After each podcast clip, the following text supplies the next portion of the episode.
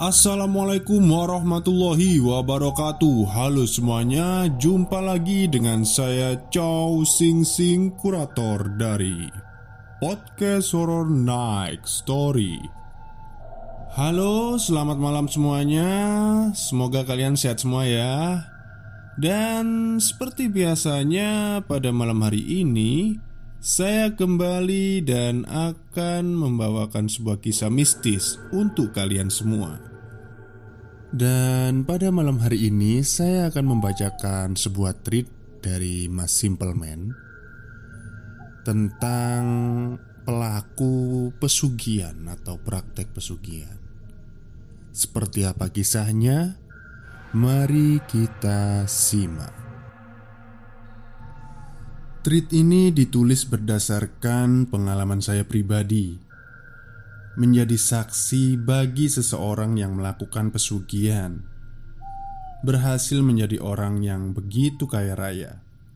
Namun, semua lenyap ketika dia mulai tidak dapat menepati janjinya pada sosok yang dia mintai. Tidak ada satupun manusia yang pernah mau atau sudi terjebak di dalam jurang kemiskinan Hal itu juga dirasakan oleh Mantono, seorang pria paruh baya yang kesehariannya hanya menjadi buruh kapas, di mana hasil jeripayahnya bekerja tak pernah bisa untuk menutupi tanggungan keluarganya. Sudah berpuluh-puluh tahun, bahkan sampai Mantono berkepala empat namun, tak ada yang berubah dari kehidupannya. Setiap hari beliau pasrahkan hidup dari uang berhutang kepada para tetangga dan kawan-kawan yang juga sama susahnya. Singkat cerita, hal ini menyadarkan beliau, menyadarkan beliau bila terlahir miskin benar-benar suatu kehinaan yang tidak lagi bisa dia terima. Suatu hari, sejak hari itu, istri dan ketiga anaknya tak lagi melihat Mantono pulang. Pria itu seakan lenyap begitu saja. Tak ada tetangga maupun kawan yang tahu di mana dia berada. Hal itu membuat keluarga Mantono semakin sulit karena dia menghilang begitu saja, tak kunjung muncul. Sehari sampai berbulan-bulan tanpa ada satupun orang yang tahu. Sampai pihak keluarga mulai pasrah dan tak tahu lagi harus mencari ke mana pria satu ini. Lambat laun, kabar hilangnya Mantono mulai meredup, tertutupi oleh sebuah tragedi misterius yang menimpa seorang pemuda yang tiba-tiba lenyap di telan sungai ketika dia mencepurkan diri untuk mandi di siang bolong. Berita ini sontak menggemparkan seisi desa. Saya yang masih duduk di bangku SMP setelah mendengar kabar itu ikut berlari menuju ke tempat kejadian di mana waktu itu tepi sungai sudah ramai dipenuhi oleh warga desa yang penasaran bagaimana kejadian tragis ini bisa terjadi. Saya mendekat, berbaur dengan yang lain. Saya mencoba memasang telinga guna mencuri dengar kronologi kejadian ini bermula. Rupanya korban tenggelam adalah seorang pemuda dari desa sebelah. Bila ada yang ingat dengan lokasi tempat tinggal saya, desa ini ada di barat pabrik gula. Korban datang bersama dua kawannya. Awalnya, niat mereka datang ke sungai ini adalah untuk melepas penat, untuk menikmati semilir angin setelah pulang dari sekolah. Namun, cuaca yang panas saat itu membuat salah satu dari mereka mengajukan ide untuk menceburkan diri ke sungai. Karena arus sungai yang saat itu cukup deras Membuat dua kawannya ragu Dan berkata Bila itu bukanlah ide yang bagus. Ya merasa bahwa dua kawannya ini pengecut Si pemuda ini melepas pakaiannya. Tanpa berkata apa pun Tiba-tiba dia langsung melompat menceburkan diri ke dalam sungai. Melihat tingkah sinting si pemuda rupanya tak membuat kedua sekawan ini khawatir.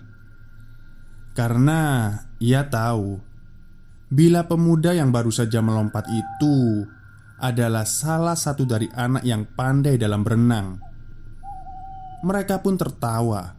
Sembari menunggu kemunculan si pemuda itu dari kedalaman air di sungai.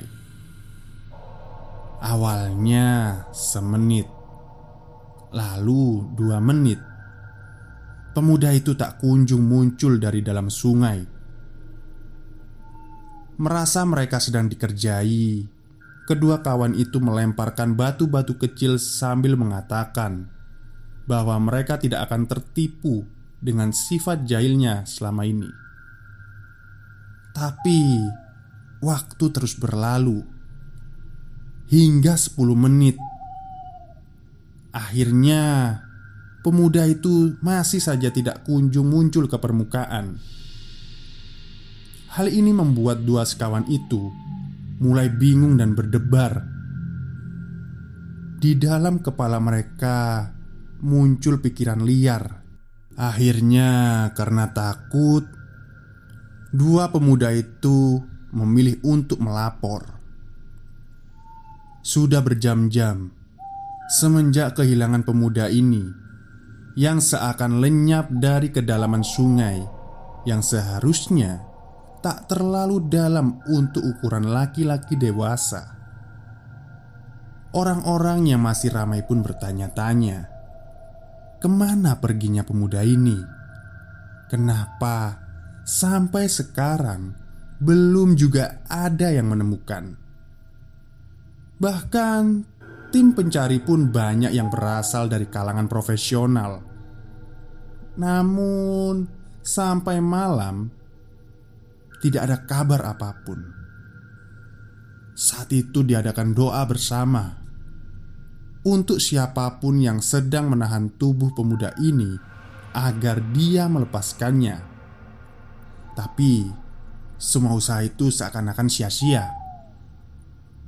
Di tengah riuh khawatir dan tangis histeris keluarga si pemuda Datang dari belakang Sosok serba hitam Dengan rambut gondrong Serta jambang yang begitu lebat Dia berjalan menembus kerumunan orang Melepaskan pakaian hitamnya Dan tak ada yang tahu Siapa gerangan lelaki asing tersebut tanpa mengatakan apa pun, tiba-tiba lelaki misterius itu melompat begitu saja masuk ke dalam sungai, membuat tim pencari juga orang-orang yang melihatnya terhenyak sejenak.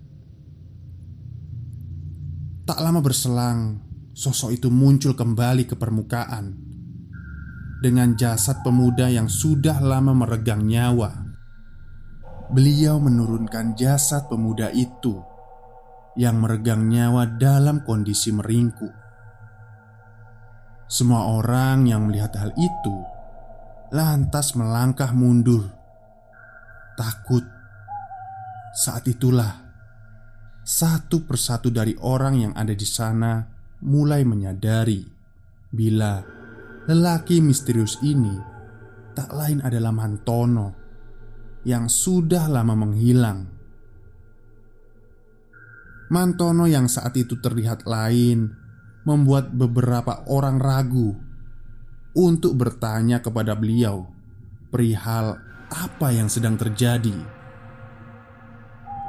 Seperti dapat membaca pikiran, tanpa diminta, Mantono menjelaskan bahwa pemuda ini menceburkan diri di sungai dan saat itu sungai ini sedang kedatangan Dayoh atau tamu Dayoh Yang dimaksud ini adalah buaya putih yang kebetulan melintas di sungai ini. Begitu melihat pemuda ini, dia langsung suka. Hal itulah yang membuat dia akhirnya menahan kaki si pemuda agar tidak lagi muncul ke permukaan. Tahu bila dirinya akan mati, pemuda ini meringkukkan tubuhnya, berpose layaknya seseorang yang sedang kedinginan. Saat ini, sukmanya sedang dibawa oleh dia sebagai ganti nyawanya.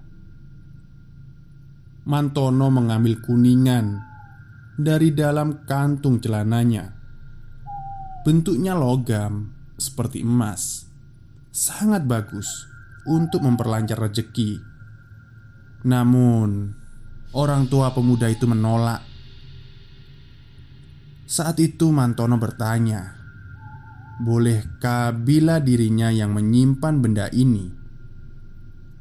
Orang tua itu hanya mengangguk sembari membawa pergi jasad buah hatinya. Dan saat itulah ada senyuman menyeringai di wajah Mantono. Siapa yang menduga bila ini adalah awal dari sesuatu yang tengah dia sembunyikan? Keesokan harinya, kepulangan Mantono ini jadi buah bibir orang sekampung.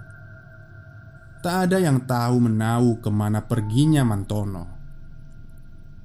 Tiba-tiba saja pulang Lalu menolong mengangkat jasad dari pemuda yang mati dalam keadaan tragis.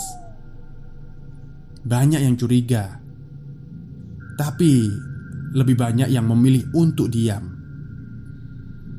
Tak hanya itu saja Perubahan sikap Mantono yang begitu kentara ia lebih banyak menyendiri di dalam rumah. Bule Yani, istrinya, bahkan sering kali ditanya orang tentang apa yang dilakukan Mantono di dalam rumah. Beliau hanya berkata, bila Mantono suaminya sedang duduk bersilah orang-orang mulai berkasak kusuk dengan sifat-sifat aneh Mantono ini.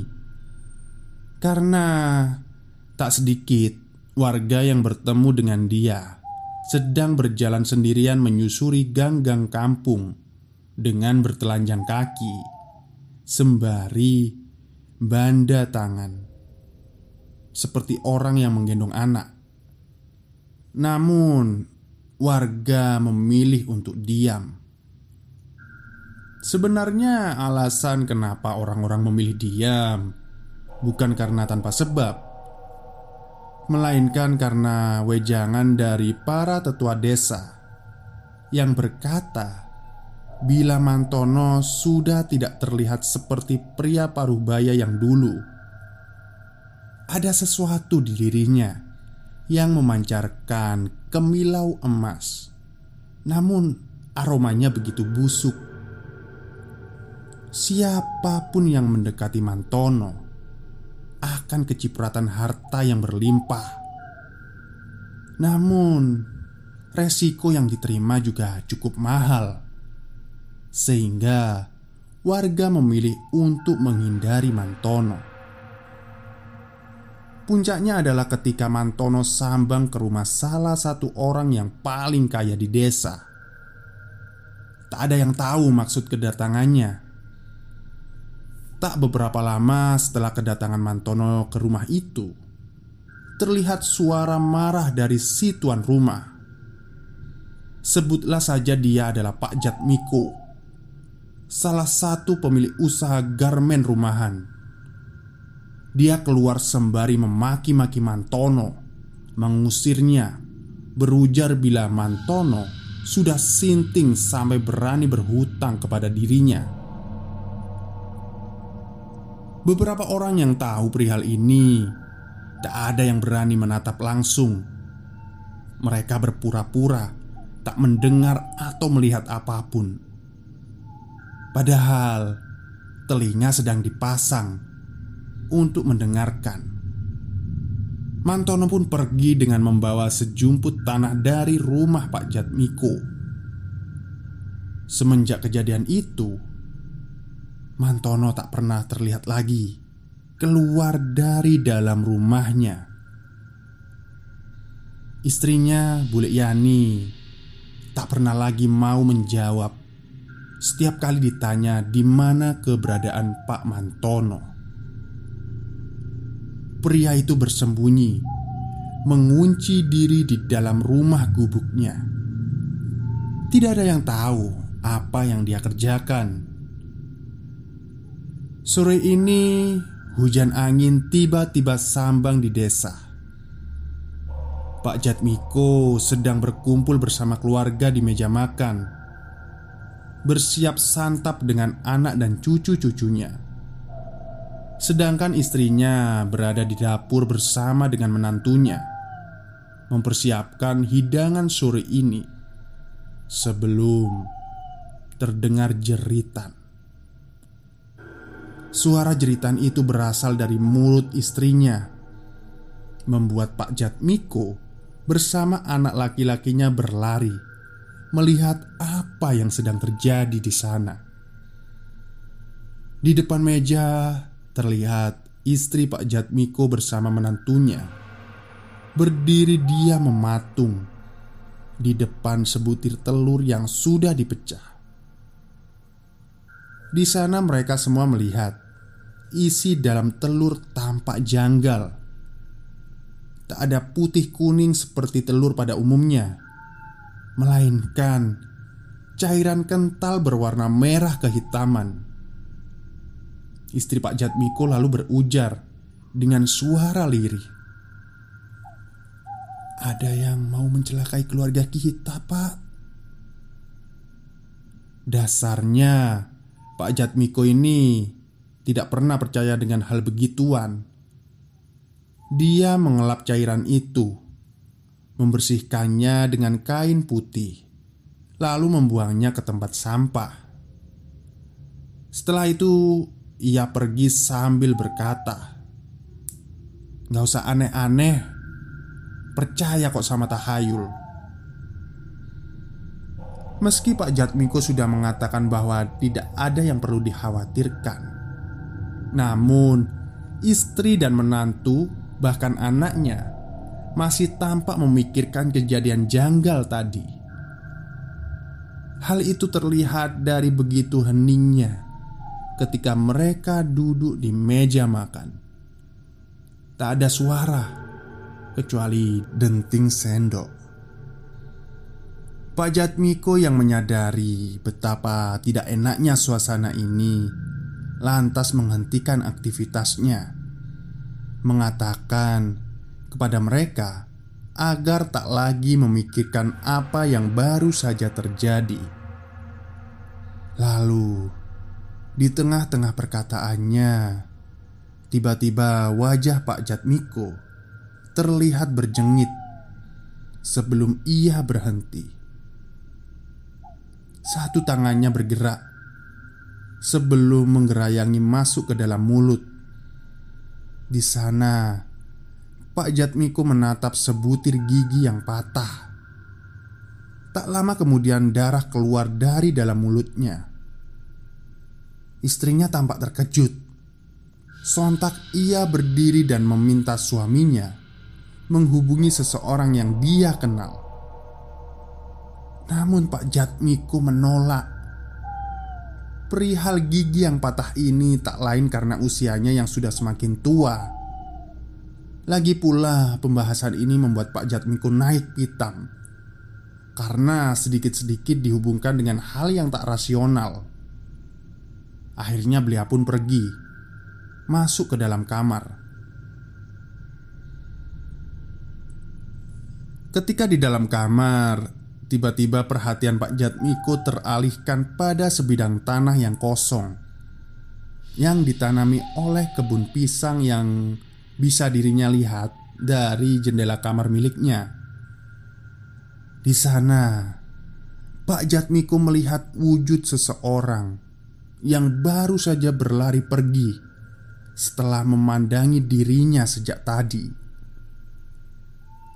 Pak Jatmiko ingin menceritakan hal ini kepada istrinya, namun ia urungkan karena sejak tadi istrinya terus-menerus mencoba membujuk Pak Jatmiko agar mau untuk memastikan apakah firasat buruk yang dia rasakan ini benar-benar sedang terjadi menggerayangi keluarganya. Pak Jatmiko pun pergi tidur. Ia terlelap karena larut, meskipun pikirannya masih berkecamuk. Dan saat itulah Pak Jatmiko mendengar suara anjing yang terus-terus menonggong. Anjing itu pastilah berasal dari rumah Rombe yang ada di depan halaman rumah mereka. Karena hanya rumah Rombe itulah satu-satunya rumah yang memelihara anjing di desa ini. Pak Jatmiko pun berdiri karena terganggu dengan suaranya. Ia sempat melirik ke arah jam yang menunjukkan pukul satu dini hari. Tak bisa tidur, Pak Jitmiko pun langsung melangkah keluar kamar. Semakin lama suara gangguan itu semakin menjadi-jadi Membuat Pak Jatmiko penasaran Apa yang membuat anjing-anjing ini menjadi seperti ini? Pak Jatmiko pun berjalan keluar dari pintu Untuk melihat di mana anjing-anjing ini sedang menggonggong Niat hati ingin menghentikannya. Sembari membawa payung di tangan. Guna memukul bila sewaktu-waktu binatang ini melawan. Namun Baru saja melangkah membuka pintu. Pak Jatmiko melihat seekor anjing hitam Berdiri di depan rumahnya. Binatang ini terlihat berbeda belum pernah Pak Jatmiko melihatnya. Berbeda dengan tiga anjing pemilik rumah Rombe, anjing hitam ini terlihat lain, lebih jangkung, kurus dengan mata merah menyala. Pak Jatmiko melangkah mundur dari tempatnya berdiri, sementara suara gonggongan anjing di belakang semakin menjadi-jadi. Tak lama, anjing itu lalu menerkam. Keesokan hari ramai orang datang ke rumah Pak Jatmiko Setelah kabar tersebar Ia ditemukan oleh istrinya seperti orang yang terkena stroke Terjerembab di depan pintu. Tak dapat bergerak dengan satu tangan tertekuk. Sementara Matanya melotot dengan bibir miring. Setiap kali tetangga mencoba berinteraksi Pak Jatmiko hanya bergumam Menyebut sebuah kata yang tidak jelas juntrungnya. Setiap hari banyak orang yang datang mencoba menyembuhkan. Namun Tak ada yang dapat menolong Pak Jatmiko mereka hanya bisa memberitahu bila di luar Pak Jatmiko sehat, namun di dalamnya sudah berantakan seperti benda pecah belah. Ada orang yang sengaja menyiksa Pak Jatmiko pelan-pelan. Bila bukan orang tersebut yang melepas, tidak akan ada yang bisa melepaskannya. Saat itu Mantono datang berkunjung. Keluarga Pak Jatmiko hanya diam saja saat pria itu berjalan masuk langsung menuju kamar. Beliau mengatakan apa yang sedang terjadi? Istri Pak Jatmiko hanya bisa menjawab sebisanya. Dan saat itulah Mantono membisiki sesuatu ke Pak Jatmiko Ia juga meminta segelas air putih Meminumkannya kepada Pak Jatmiko Sembari menghadapkan agar kepala pria parubaya itu menghadap ke selatan. Entah bagaimana hal ini bisa terjadi. Tak lama kemudian, Pak Jatmiko perlahan pulih. Mantono lalu duduk di ruang tamu, menunggu Pak Jatmiko muncul Berjalan keluar memberi Mantono segepok uang. Mantono berdiri dan mengatakan kepada Pak Jatmiko Hanya dalam waktu satu bulan Uang ini akan kembali Berlipat-lipat ganda. Pak Jatmiko hanya diam saja di bawah kaki Mantono, beliau melihat anjing itu menatapnya. Dari uang yang diperoleh, Mantono mendirikan sebuah warung kecil berjualan lontong kupang. Kabarnya kata orang-orang tua, Mantono ini bisa melihat langgih. Langgih adalah tanah yang baik digunakan untuk berdagang. Sayangnya, hanya bisa dilihat oleh para jagrak atau orang khusus. Hari pertama warung lontong Kupang itu dibuka, diserbu dengan orang-orang bermobil. Tidak ada yang tahu bagaimana hal ini bisa terjadi. Pasalnya, melihat warungnya saja, orang kalangan menengah ogah untuk mampir. Namun berbeda dengan usaha Mantono ini Benar-benar diburu saat itu. Bahkan seminggu setelah usaha ini berjalan Semakin banyak mobil yang diparkir. Hal ini bagi warga desa Tentu saja sesuatu yang mencurigakan. Namun Tak ada yang berani berspekulasi. Ya mungkin saja Mantono ini memang berjodoh dengan usaha ini. Tapi anehnya, bila warga desa yang membeli, tak ada yang istimewa dari makanan ini. Mulai dari rasa serta aromanya, masih kalah jauh dengan lontong kupang lainnya. Tapi dari semua rumor yang menyebar, ada satu rumor yang paling janggal yaitu setiap malam. Warung Mantono ini didatangi oleh orang yang sangat aneh-aneh. Orang-orang ini tak diketahui datangnya dari mana. Mereka biasa mengenakan baju serba hitam. Terkadang berwarna pedar. Ukuran tubuhnya juga tidak umum. Tinggi sekali.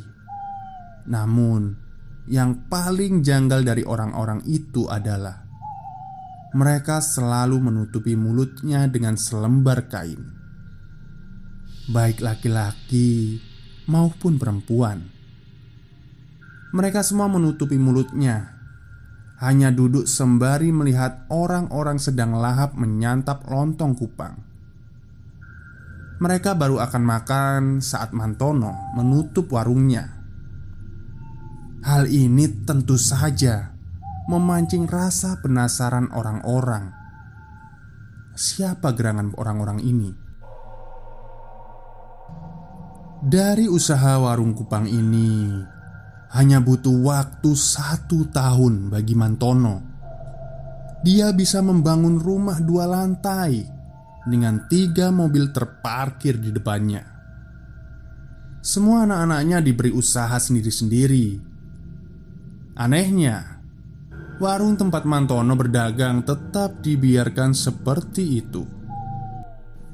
Selain warung kupang itu, ada satu pantangan yang bahkan keluarganya tak boleh melanggar, yaitu ada satu kamar khusus yang hanya Mantono seorang diri yang boleh masuk.